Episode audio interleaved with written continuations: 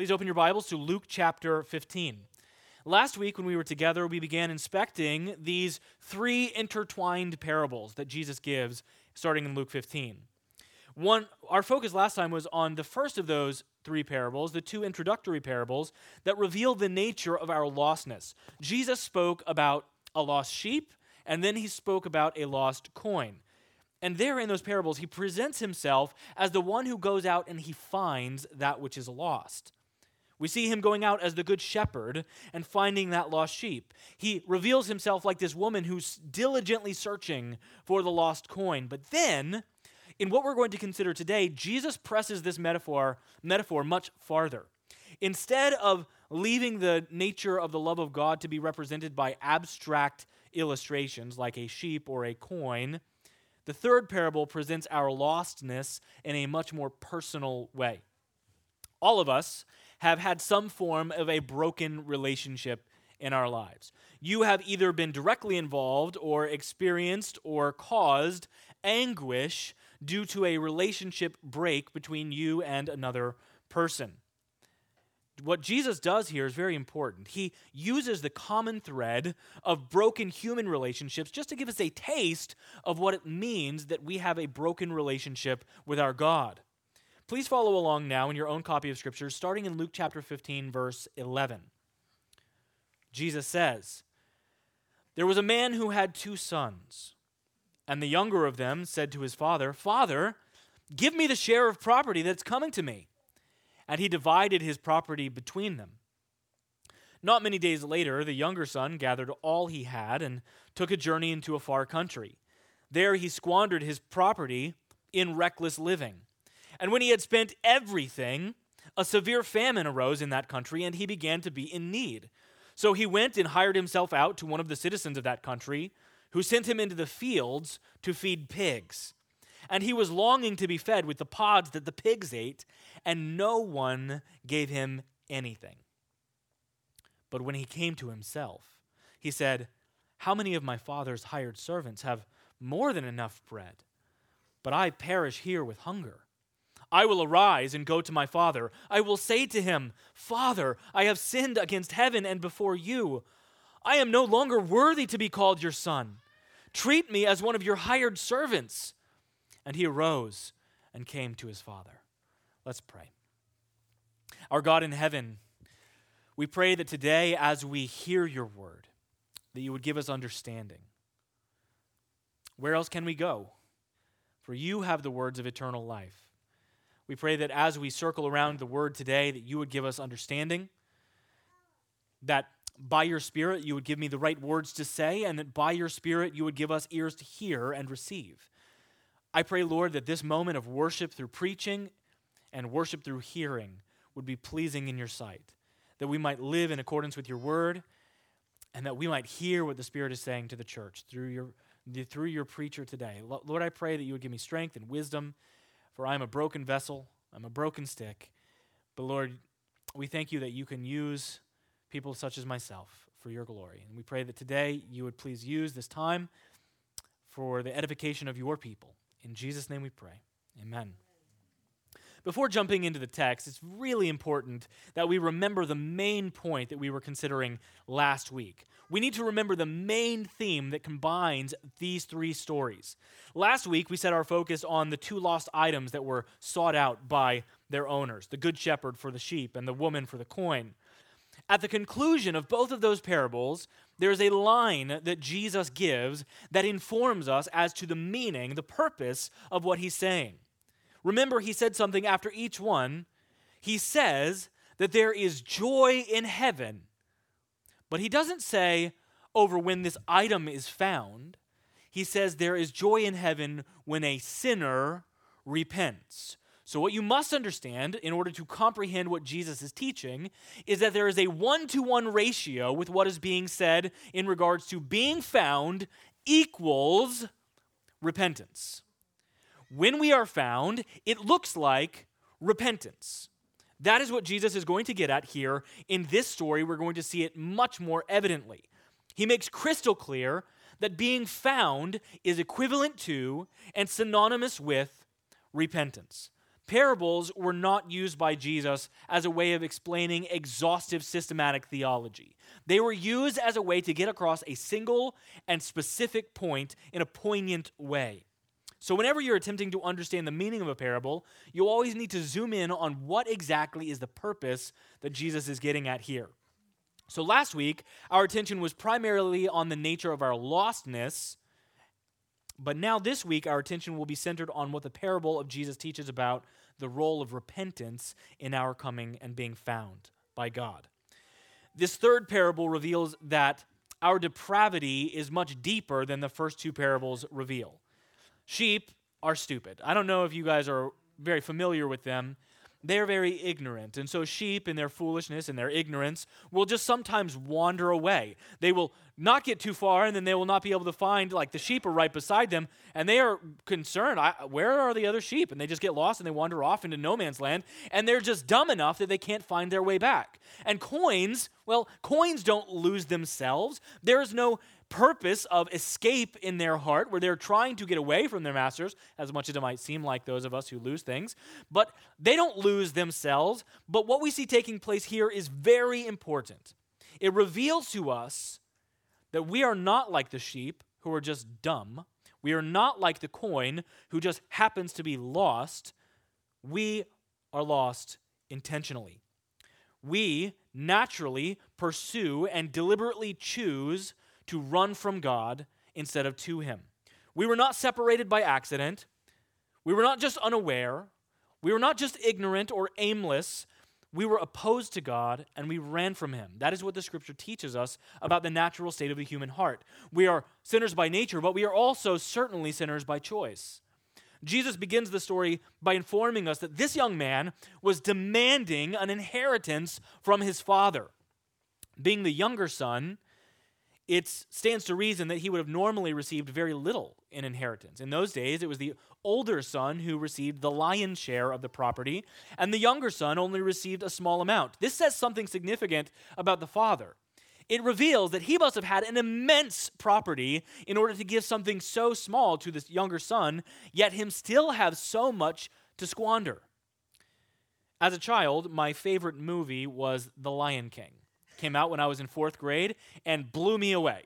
And apparently, I had good taste because this movie was recognized for its artistic storytelling and was turned into a Broadway production. And not just any Broadway play, no, The Lion King is now and has been for long the highest grossing Broadway production of all time. And number two doesn't even come close. It just so happens to also be the first date that I took my wife to. Um, young men, if you want to get a wife, that's a good way to start. Our dates have been a little bit downhill since then.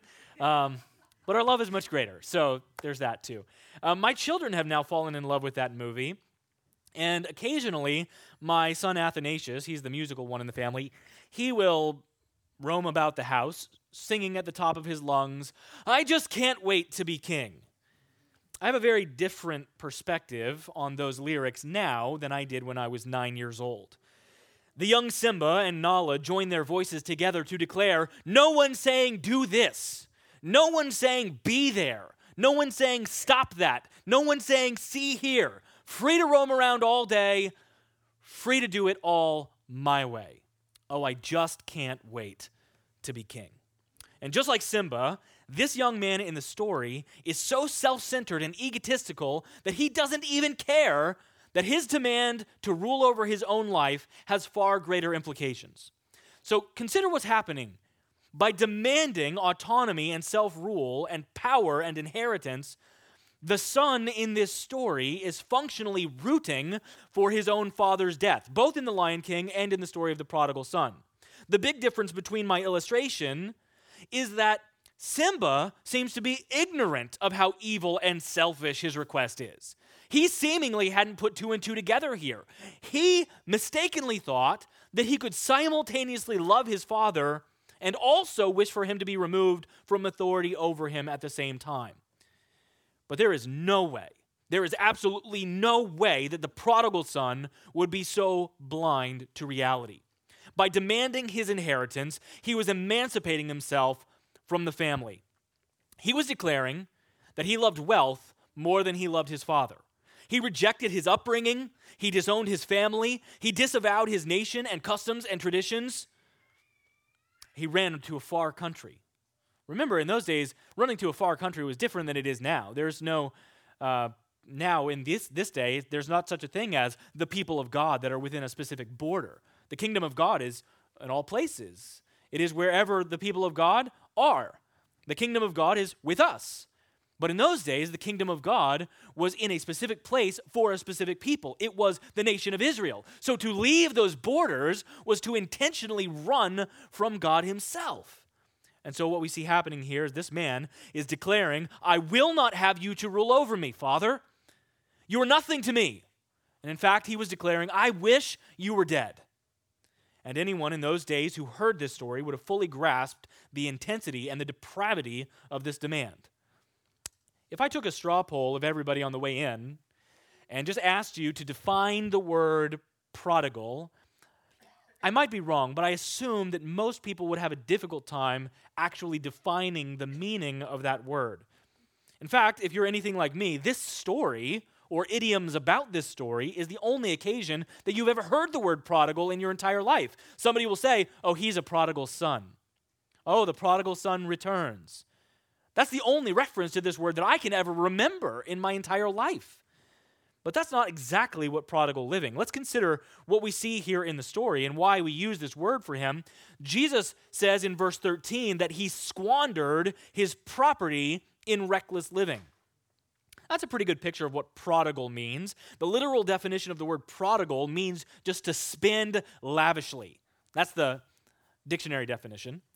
It means to, another definition gives, uh, to spend freely or extravagantly without thought or care of the cost. So this young foolish man saw the pleasures of the world, and he began to spend his wealth without question or care or concern. His life was all about partying.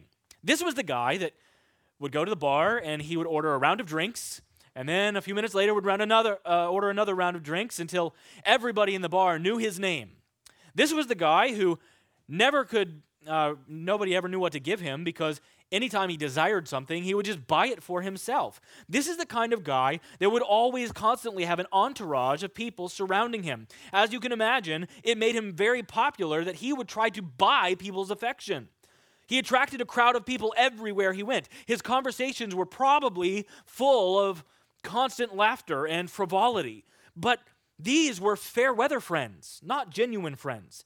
They were just along for the ride, and as soon as the roller coaster came to a complete stop and that bar released, they escaped as quickly as they could. As soon as the money came to an end, they vacated as fast as possible, leaving the prodigal son with nothing but debt and nobody but himself. So at that point, this formerly wealthy young man was made to be a servant in order to survive. He was so desperate that he took a job feeding pigs. Now, I know I've told you this many times, but I'm from Kansas. There are pigs there. And I remember occasionally when I was growing up, we would drive to see our friends in Fredonia, Kansas, and on the way there, we would drive past a pig yard. And there is nothing that smells like that in the entire world. There is nothing that comes close to the scent that is produced, which I can't even comprehend. How do they make that smell? But they have this horrendous scent as they root around in the mud and they produce this disgusting, overwhelming, putrid cloud all around where they live. It is truly a mystery of the universe that something so vile can produce something so good as bacon. I mean, how does that happen? It's a mystery. But beyond the natural repulsiveness of pigs, there's also a cultural level of humiliation that would accompany this job. The Jews were given the command in the Old Covenant not to consume any pork products. In fact, they were to avoid entirely being near these creatures. They would separate themselves. Societally, they would not allow them in their cities. They were not to be near them in the fields. The Jewish people would reject people who had been near them. They would be considered unclean if they would touch a pig farmer. You have to understand, this was not only a disgusting job, it was a culturally rejected job. The crowd hearing the story when they when Jesus said he became a pig feeder would have audibly gasped and been shocked and disturbed. How in the world would anyone take that job? But Jesus then pressed even further, declaring that the man became so destitute and hungry that he was looking at the pig's food, desiring to eat it. In other words, as he's going out there and he's sees the, the trough and he's carrying this bucket and smelling the food, he pours it into their trough. All he wants to do in his heart is to get down on all fours and lower his face down in there and to look nose to nose with the pig and begin acting as one of them and consuming their food. That's what he wanted. But Jesus even pushes it farther and says, But no one would give him anything. He couldn't even get satisfaction from the pig's food. Do you see how horribly the people would have viewed this man? He has gone from the highest echelon of society to being the lowest of the low. He had genuinely hit rock bottom. But this is where we see repentance come in for this man. Verse 17 But when he came to himself, he said, How many of my father's hired servants have more than enough bread? But I perish here with hunger. I will arise and go to my father. I will say to him, Father, I have sinned against heaven and before you. I am no longer worthy to be called your son. Treat me as one of your hired servants. And he arose and came to his father. What is repentance? That's the question of the day. That's what we need to know from this text. What is repentance? The ESV version that I'm preaching from translates this little phrase that he came to himself. It's an odd way to put it if you think about it. And many translations will actually translate this as a way to say that he came to his senses. Both of them give a little bit of a picture of the idea, but this phrase is actually really difficult to translate into English. We don't have any good word or phrase that adequately uh, uh, captures all of what is in this original Greek word. The actual word for repentance in Greek is a two part word. It's two words mashed together meta, noia. And what it means is that there is a thinking around. What it literally applies to is the idea that you have a change of mind, a change of beliefs about your sin. It means that the things that you once pursued that were wicked, you now view them as, uh, as rejected. You now run from them. You used to love things, now you hate them. That kind of transformation of mind cannot help but make its way into your life. Genuine repentance results in a change of action. So, repentance is at the very center of the Christian life. It is the proper response to the hearing of the gospel. You hear that you are a sinner, you hear that you are in need of salvation, and the proper response is to recognize that you are spiritually dead and destitute and that you need God. But sadly, it seems to, that so many Christians fail to understand the concept and the meaning of this word. So, what I'd like to do for the next few minutes is simply clarify. And one of my favorite ways to clarify anything in life is to begin chipping away at what we know it is not. So, what we're going to do is just take a few minutes to chip away at some of the counterfeit perspectives of what repentance is.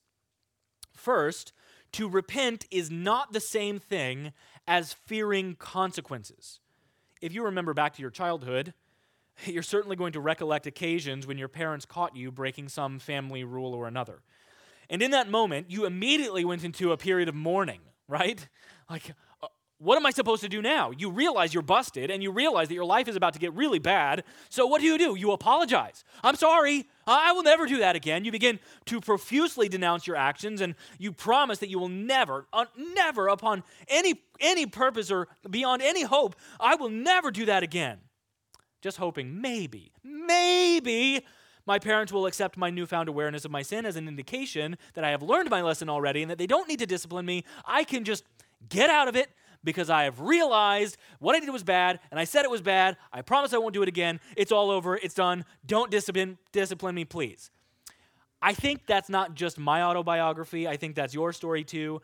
I have never had to teach this to my children. They just inherited it from me. They do the same thing. And it's something that we all have in us. It's a natural knee jerk reaction when we have been caught or we know that we're going to be caught to try to do damage control and try to limit our consequences. So we fear the result of our reputation being destroyed. We fear the fact that we are going to have to experience some kind of punishment for our actions. So what do we do? We apologize so that we won't have to ever experience the mass consequences we deserve. If you want to see a great example of this, look at politicians when they apologize. Listen very closely to what they say when they get caught in trouble.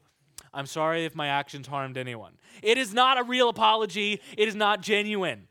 That happens on both the right and the left. This is not a pointing fingers. All I'm saying here is the fact that our sin, our genuine sin against God, is not corrected just by fearing the fact that we are now guilty and responsible uh, before Him, that we are going to experience punishment. Consider King Saul when he sinned. He wept and he mourned when Samuel came to him and told him that the kingdom would be taken away from him.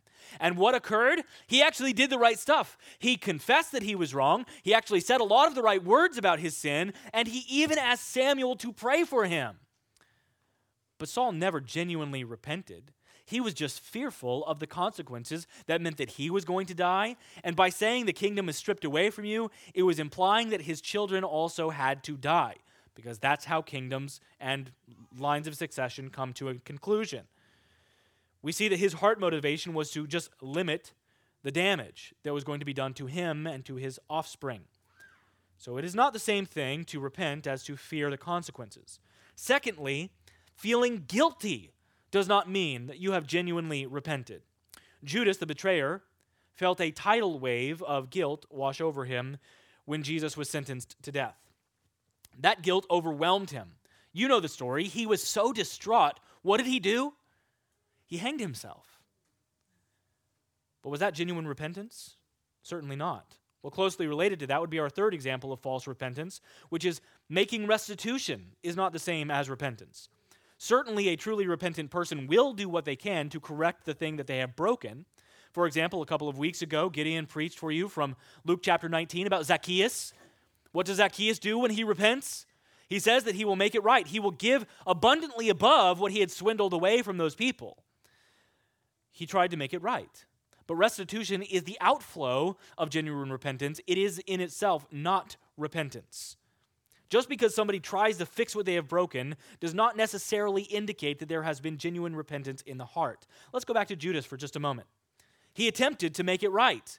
He took that bag of coins, that slave's wage, and he takes it in to the Pharisees and scribes, and he tries to return it. And then when they won't accept it, he throws it at their feet. He wants nothing to do with it any longer. He tries to give it away because he doesn't want to have that weighing on his conscience. Maybe I can repair what I have damaged. But does that show genuine repentance? Certainly not. There was no repentance in his heart. Fourthly, confessing your sins is not the same thing as genuine repentance. Now, please understand, acknowledging the fact that you are a sinner, acknowledging the specific sins that you have committed is definitely a part of actual repentance. But just because you declare with your mouth that you have sinned does not indicate that you have actually repented in your heart. It is possible to have an awareness and even verbalize without having a change take place inside. Let me give you an example from the book of 1 John. First John was written to this first century group of believers who were curious and, and concerned about why several people within the body had departed the faith and begun following a heretic and fallen themselves into heresy. And as they are doing this, they had written to John and they'd asked him, How is this even possible? So John writes to them, and in John chapter 2, verse 19, he explains what exactly is going on. He says, They have gone out from you because they were never of you. For if they had been of us, they would have remained with us. But they have gone out from us so that it might be made known they have never been of us. They didn't stay because they weren't really saved. They departed because they weren't actually genuine believers. That's what John says in his gospel. And he actually goes on in the next several verses to describe them as antichrist. Not the antichrist figure, but antichrist. And he says, and already many antichrists are in the world. John chapter 2. What we have to see here is that these people had come into the church and said the right words. Listen, Mike and Steve are great elders. Uh, they are very godly, wise elders. I am so thankful that they are elders alongside of me. They have protected this church in a myriad of ways, and I am so thankful that God has placed them here and the wisdom He's given to them. But I want you to understand something. When somebody seeks to become a member at our church, we ask a lot of questions. and we listen cl- really carefully and closely to their testimony. We want to know what God has done in the life of a person. We want to, as far as we can, discern if a person is a genuine Christian.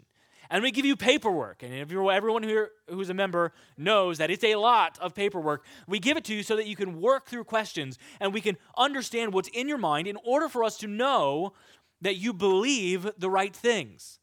But listen, as wise as Mike and Steve are, and as much as we try to ask the right questions and get the right information, it's honestly not that hard to, to fool us. You can say the right words about the gospel. You can know it. You can understand it. You can intellectually actually hold fast to what the Bible teaches in your mind. And you can actually live out your life in a certain way in front of us so that everything we see seems to align with it. Consider Judas. He did a great job of that, so much so that after a three and a half year camping trip with the Messiah, he's serving alongside of these other disciples. And when Jesus says, One of you will betray me, he's the only one that's above reproach that no one suspects when he walks out the door into the night. This is an amazing thing that this guy was so well hidden.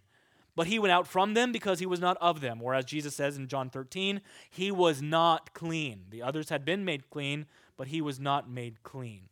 There are people who will become members of churches who will come in the doors, they will say the right words, they will live for a time the right way, but over the course of time reveal that they are not living in alignment with the Word of God. And when they, you seek to draw out repentance from them, they continue to run and run and run. And the Bible explains why that happens because some who say the right words have never genuinely repented at all.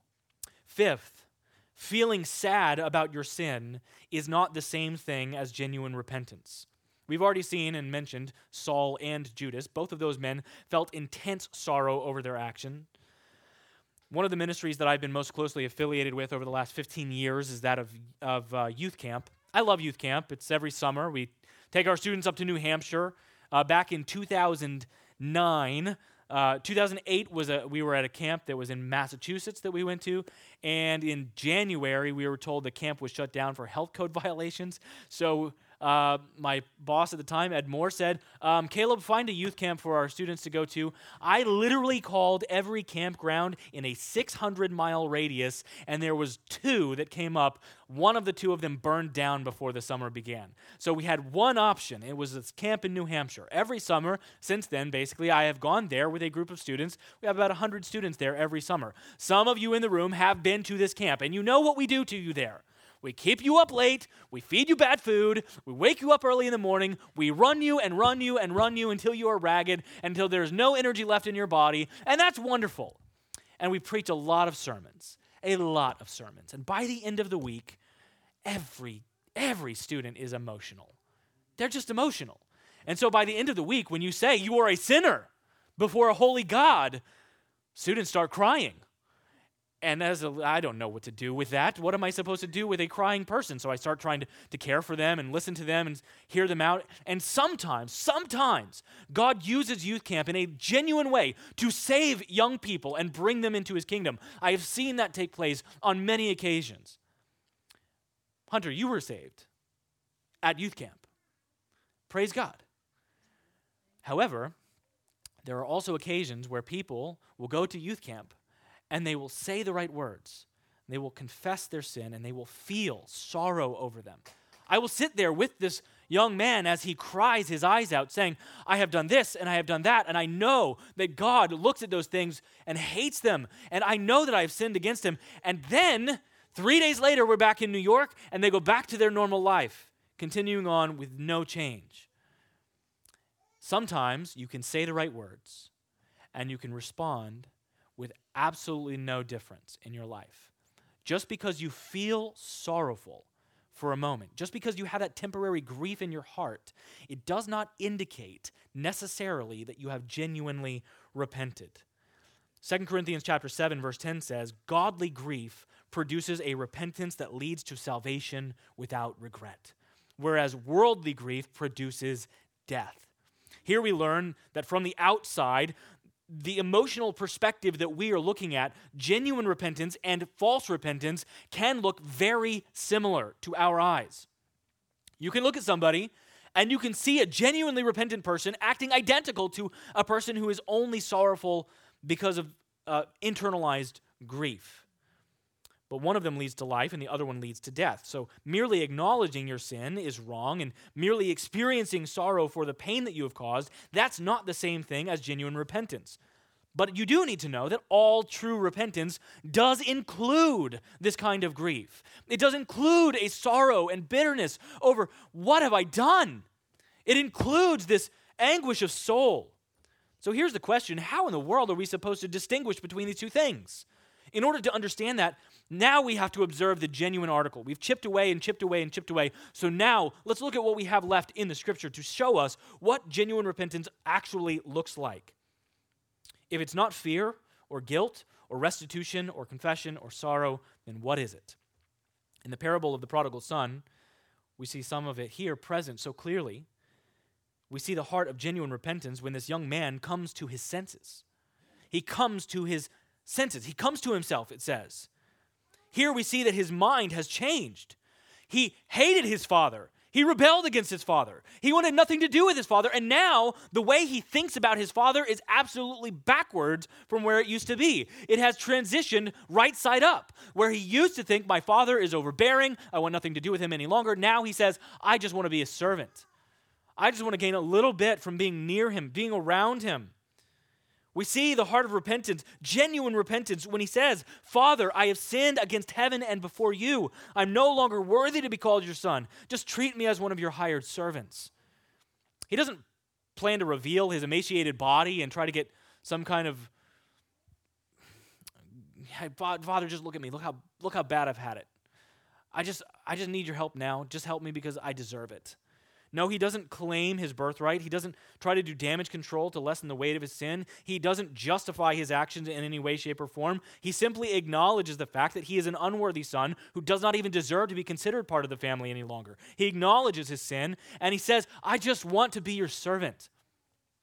The quintessential example of genuine repentance in the entire Bible is seen in the life of David and his sin with Bathsheba. Now, I'm aware that most of you know this story well.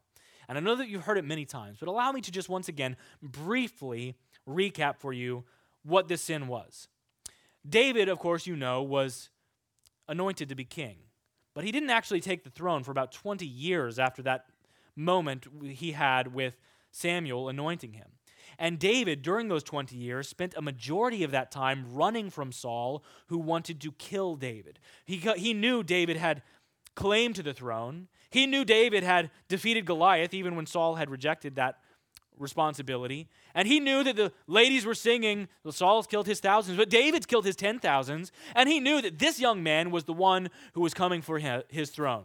And as much as gracious, David was gracious about this, uh, Saul sought to kill him. And Saul pursued him. Saul sent armies out to find him.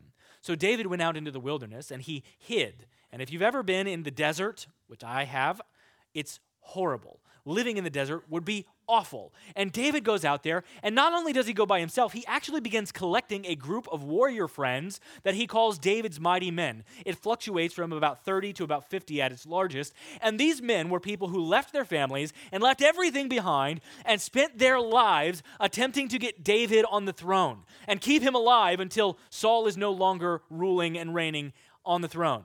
So, what we see happening here is that these men protected David and supported David and cared for David and loved David. One of them was named Uriah. After David became king, he rewarded Uriah.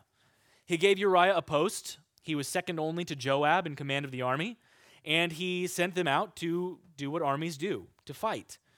He was in high command, and he was given much honor.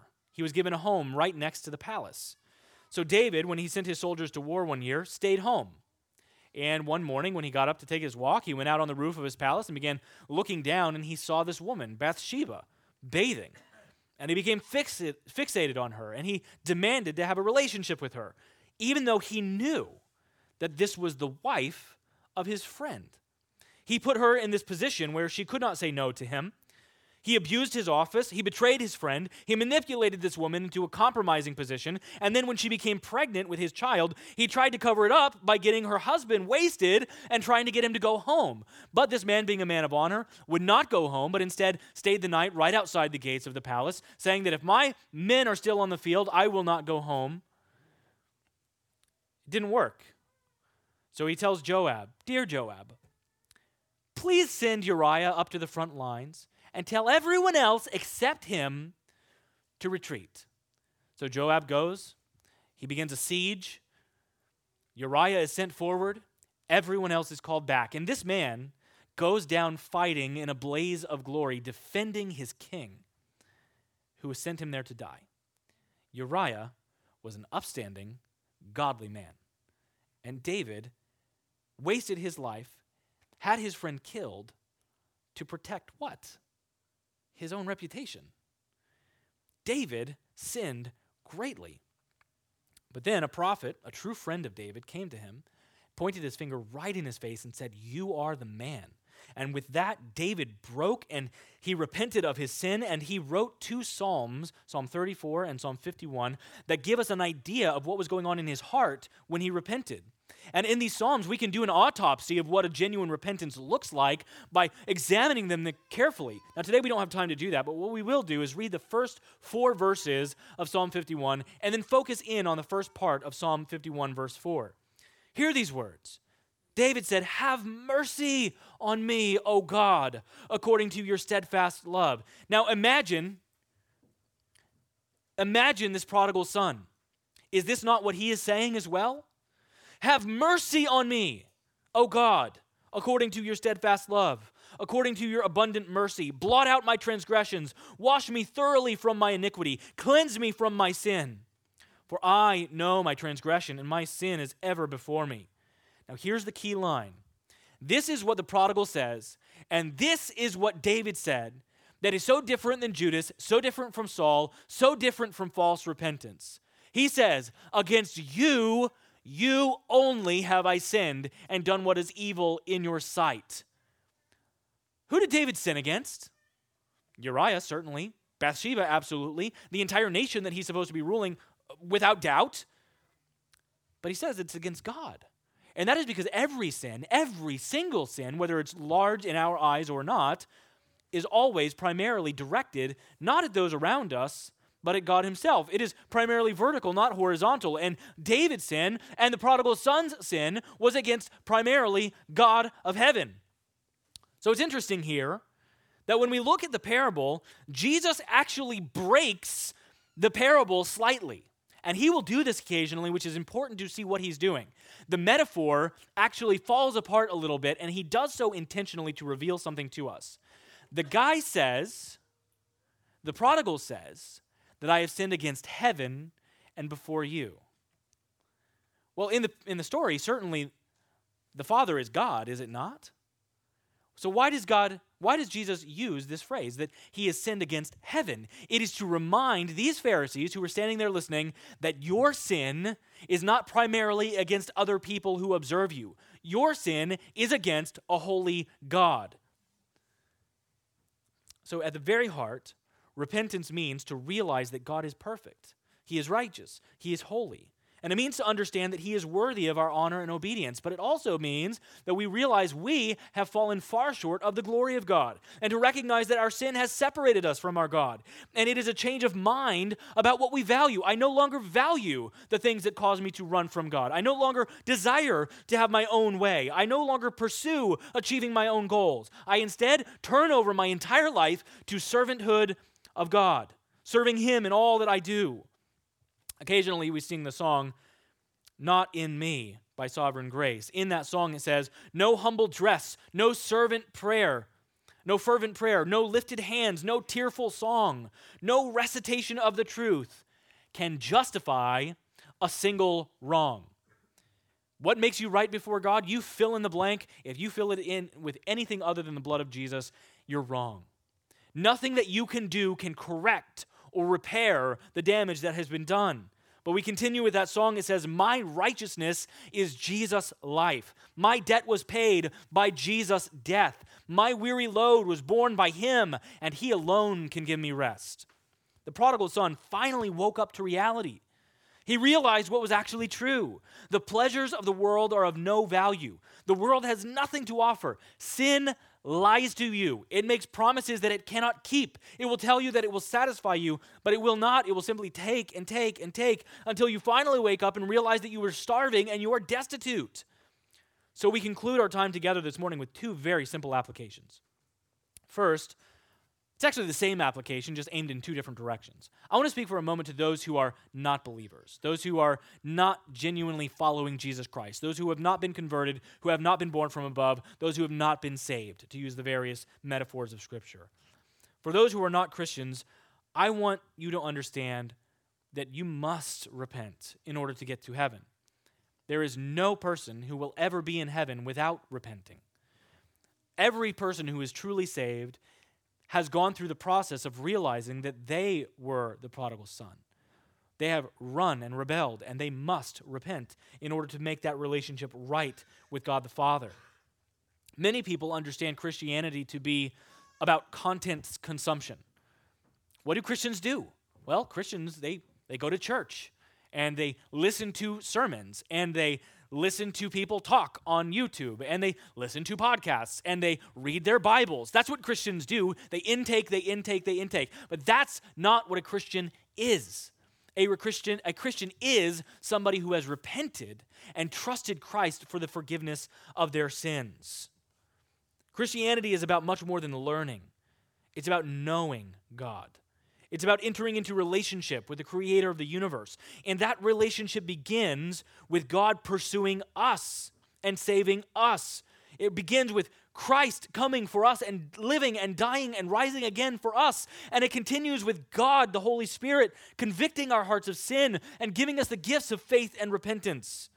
So if you've heard this part of the parable, and today you realize I am the prodigal, I am this one who has run from the Father. I am this one who has, has done so much to break my relationship with God. I want you to know a spoiler alert for next time we're together the Father forgives. The Father accepts him, no questions asked. In fact, we're, we're going to get there. The, the Son doesn't even have a chance to say these words. He doesn't even get them all out of his mouth before the Father wraps him up in a hug. You have to see that if you are a sin, if you are a sinner, no matter how great your sin is, God has sent Jesus to cover that sin. That no matter vile, we can be saved. Christians, I want to talk to you for a moment as well, because repentance, we often talk about in terms of conversion. Yes, repentance is for those who are unsaved to get saved, but repentance is also a lifestyle for us who are believers. You don't move on from this. You continue to repent because you continue to sin. As long as that sin is pervasive in your life, then you must go on repenting of those things in your life. It doesn't mean that you lose your salvation, it doesn't mean that you destroy your relationship with God the Father, but what it does mean is it does mean that you must confess, acknowledge that you have broken uh, His commands, and you must seek His forgiveness. So, what we are called to do, what we are called to do as believers, is to live a lifestyle of constantly acknowledging when we do what we are called not to do. And we must turn from those things and honor Christ. It's important for us to understand this because there are some people who teach inappropriately and inaccurately that you can just say a prayer or walk an aisle or sign a card or get dunked in a tub and then all of a sudden you're right with God and no matter what you do for the rest of your life, you're fine. You just got fire insurance for hell. Now you don't have to worry about it. Live however you want. I've known people like that in my life. And that is a dangerous lie from the pit of hell. The Bible teaches that a genuine Christian will continue on faithfully following God throughout their life with, a, with repentance. Now, you might say, I'm not that bad. Like, I've grown a lot. I, I don't sin like I did before I was a Christian. All the big stuff I've cut out of my life. Well, listen, the Bible makes it very evident that you are a sinner. You still are, and so am I. I mean, if you don't believe me, then you're either not reading your Bible well enough or you think very lowly of God and his standards.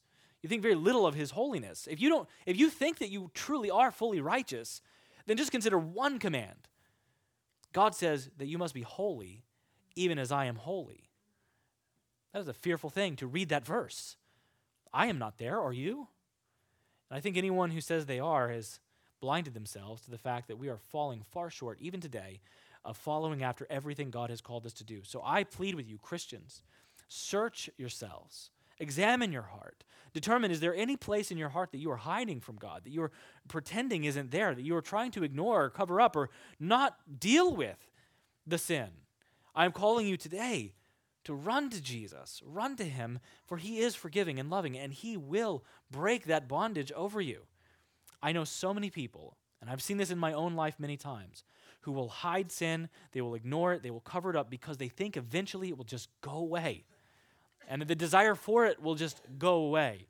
And they think that if they just can get past this year or this week or whatever it might be, then, then everything will change. But repentance begins with acknowledging that you have not primarily sinned against those around you. You have sinned against a holy God, and you are called to turn from that, change your mind about that, and live differently because of that. Next time that I'm going to be with you, we're going to continue this parable, and we're going to see the heart of the Father as the Father responds to the repentance of the Son. But, but until then, I just ask that you continue to study the Word and repent, live a lifestyle of repentance. Let's pray. Father God, we thank you that your Word is so clear.